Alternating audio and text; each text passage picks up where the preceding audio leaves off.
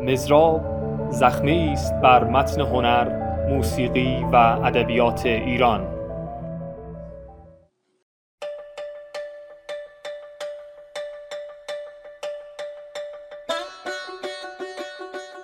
در وصف شاعر طبیعت گویندگان شیدا فراهانی سامان خندان.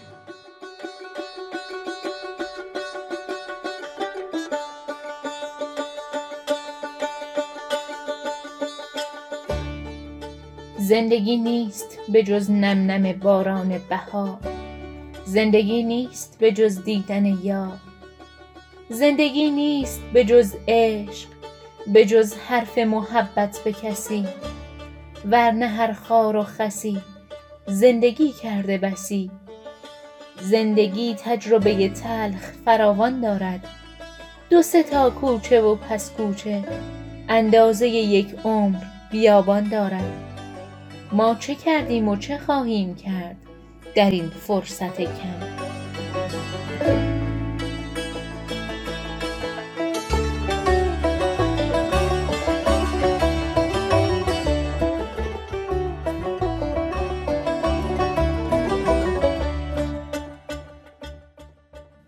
سهراب سپهری از نامآوران ادب و هنر معاصر ایران است. او را شاعر طبیعت نیز لقب دادند. سالهای کودکی سپهری در کاشان سپری شد. پدر و مادر او هر دو اهل هنر بودند. سپهری در دهه اول و دوم زندگی خود با علم و هنر به سر آورد. دهه سوم زندگیش را به تجربه اندوزی و سفر و دهه چهارم را بیشتر در سفرهای دراز گذراند. زبان شعری سهراب در برخی اشعارش ساده و بیالایش و در برخی دیگر آمیخته با مزامین و مفاهیم عرفانی و فلسفی و همراه با نمادهایی است که محصول سفرها و آشنایی او با آینهای بودایی، برهمایی، اندیشه های کریشتامورتی، عارف معروف معاصر هندی و نیز اندیشه عارفان بزرگ ایرانی و اسلامی است. جز این سهراب با ادبیات اروپایی نیز آشنایی داشت و تجربه هایی چند نیز از او باقی مانده است.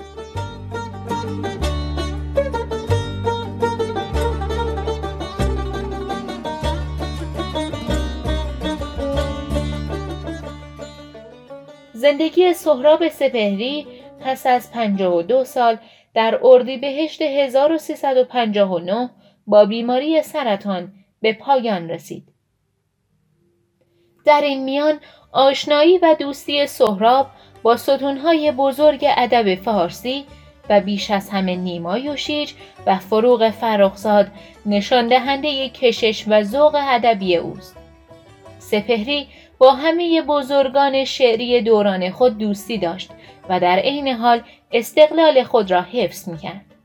در هیچ یک از صفحه های زندگی او نمونه ای از تنش و بحران مشهود نیست. راه سپهری راه هنر است و در این راه سکوت را بر هر چیزی ترجیح می دهد.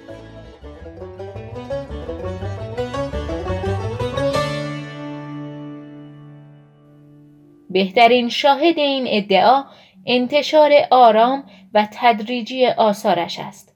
سپهری آثار خود را در فضای آرام و در ساکنترین و بیجنجالترین بخش های دهه سی و چهل به چاپ رساند و پس از سال 1345 تا مدتهای مدیدی شعر نگفت.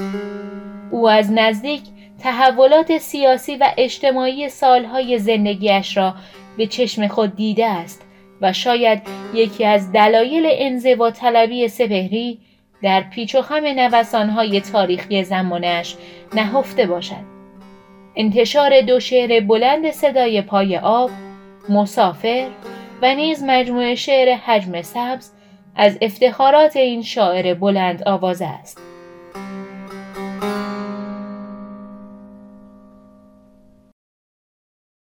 زندگی راز بزرگی است که در ما جاری است. زندگی فاصله آمدن و رفتن ماست. رود دنیا جاری است. زندگی آبتنی کردن در این رود است. وقت رفتن به همان اوریانی که به هنگام ورود آمده ایم. دست ما در کف این رود به دنبال چه می گردد هیچ.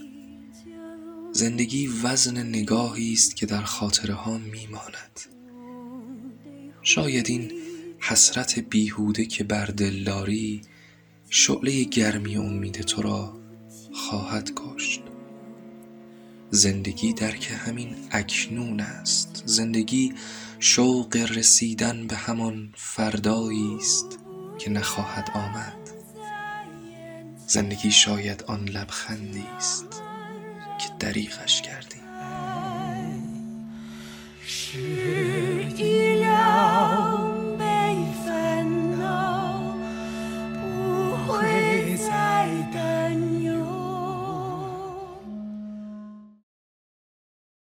جایی که بزرگان سخن گفتند شایسته نیست سخنی برانیم. بنابراین بران شدیم که دیدگاه سخنوران و سردمداران اندیشه ادبیات فارسی در مورد سهراب سپهری را با اشعاری از ایشان تقدیمتان کنیم.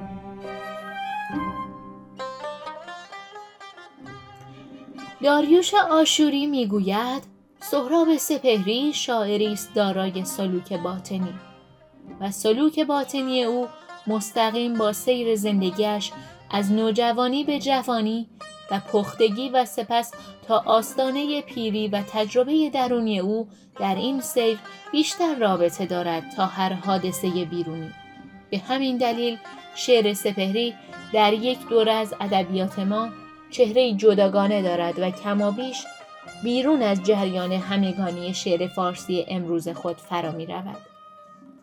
ویژگی شعر سپهری همین گسستگی از عوامل بیرون و پیوستگی مستقیم با عوالم درون است. در تمامی شعر او چه بسا نشانی از توجه او به عوالم بیرونی و از جمله حوادث اجتماعی سیاسی زمانش دیده نشده است.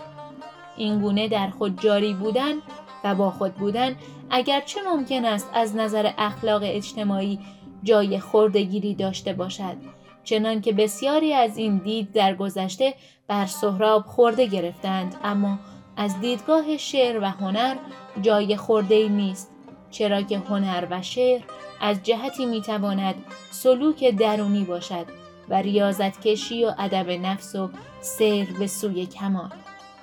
این اصطلاح سلوک شعر که حافظ بدان اشاره دارد طی مکان ببین و زمان در سلوک شعر معنایی جزان ندارد که می‌توان در شعر هم سالک بود و سیری به سوی کمال داشت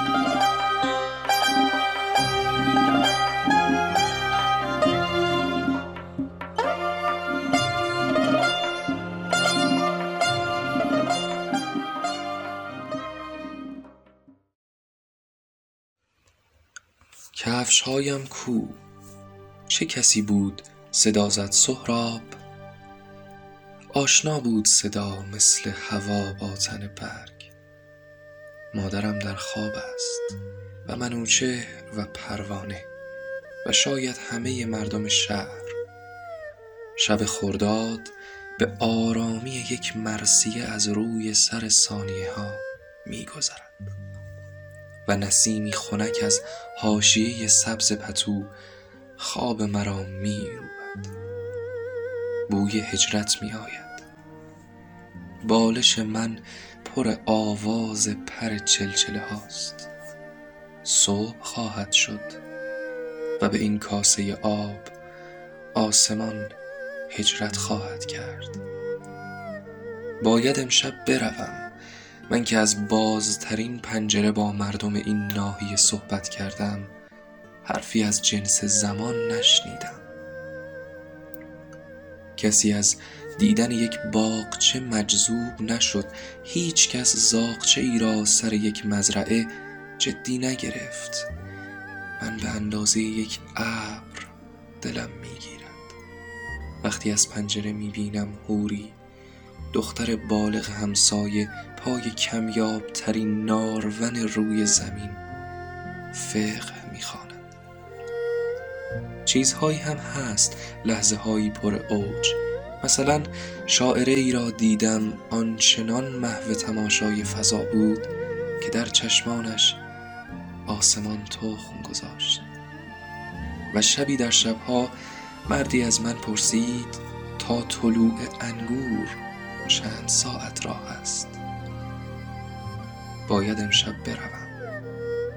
باید امشب چمدانی را که به اندازه پیراهن تنهایی من جا دارد بردارم و به سمتی بروم که درختان حماسی پیداست. رو به آن وسعت بیواژه که همواره مرا می‌خواند یک نفر باز صدا شد سهراب کفش هایم کو.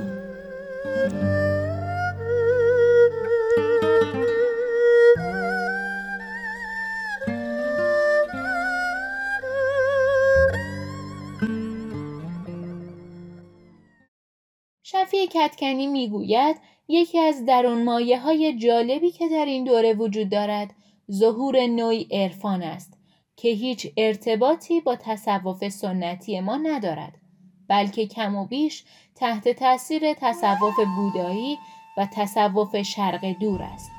نمونه کامل این گرایش سهراب سپهری است و در کنار او بعضی تجربه های هوشنگ ایرانی در دوره قبل قابل ملاحظه است. شعر سهراب سپهری از نوع عرفان غیر ایرانی و غیر اسلامی مایه می‌گیرد. به هر حال پناه بردن به نوعی تصوف وجود دارد اما نه آن تصوف سنتی بلکه تصوفی که از خود شاعر می جوشد و ریشه هایش بیشتر در شرق دور و هند است.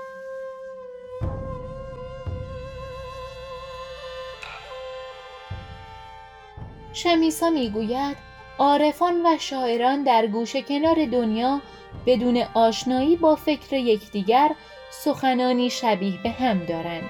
حسه کریشنامورتی سهراب مولوی یونگ و شیخ ابو سعید ابوالخیر همه سخنانی دارند که مبنای همه یکی است. سخنان سپهری با سخنان مولانا نیز بسیار شبیه است. حال آنکه به نظر نمی رسد او سالیان درازی را وقف مطالعه دقیق غزلیات و مصنوی و دیگر آثار مولانا کرده باشد.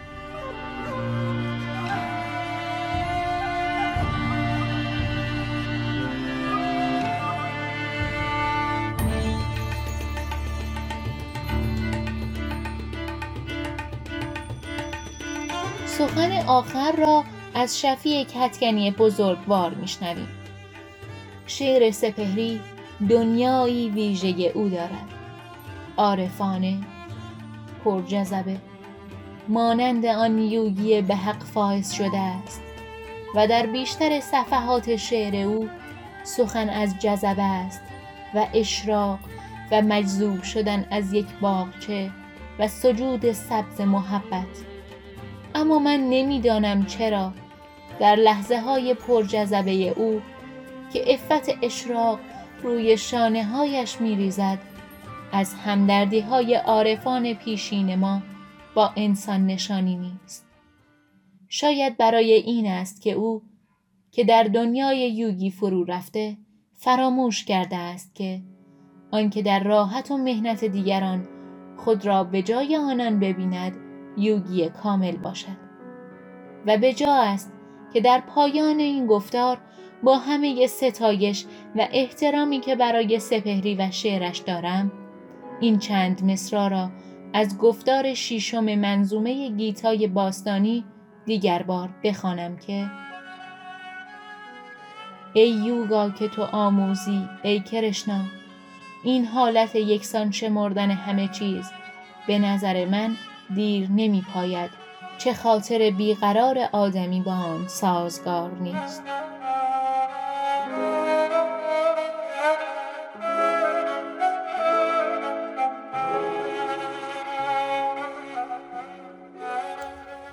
به تماشا سوگند و به آغاز کلام و به پرواز کبوتر از ذهن واوها در قفس است.